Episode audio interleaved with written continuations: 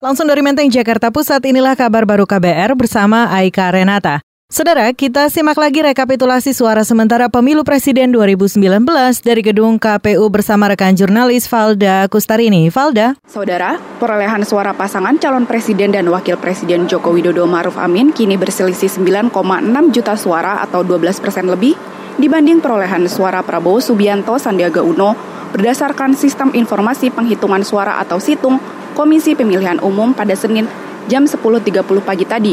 Jumlah suara untuk pasangan Jokowi Ma'ruf adalah 43,5 juta atau 56 persen, sedangkan pasangan Prabowo Sandi memperoleh 33,8 juta suara atau 43 persen dari total suara yang sudah diinput dalam situng KPU. Jokowi Ma'ruf unggul di 21 provinsi dan luar negeri, sementara Prabowo Sandi unggul di 13 provinsi. Jumlah tempat pemungutan suara atau TPS yang sudah tercatat sebanyak lebih dari 411 ribu TPS atau 50,5 persen dari total 813 ribu TPS di dalam dan di luar negeri. Situng bisa diakses secara bebas melalui laman pemilu 2019.kpu.go.id. Dari Komisi Pemilihan Umum, Valda Kustarini melaporkan untuk KBR.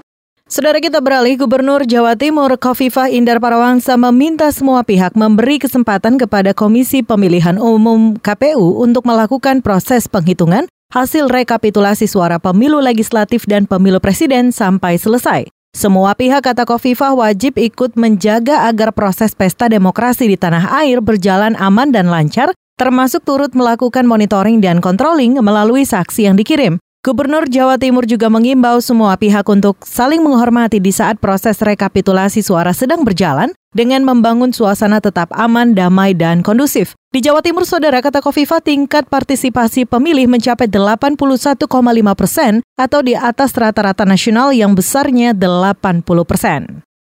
Kita beralih, Ketua Komisi Pemilihan Umum KPU Biaknum for Papua, Yan Matias Morin, menyatakan Ketua Panitia Pemungutan Suara PPS Kelurahan Waufnor, Distrik Biakota, Wahyu Yahya Karubaba, usia 35 tahun meninggal dunia karena diduga kelelahan setelah melakukan penghitungan suara pemilu kemarin. Jenazah Ketua KPPS Waufnor ini masih disemayamkan di rumah duka di belakang Pasar Inpres Distrik Biakota.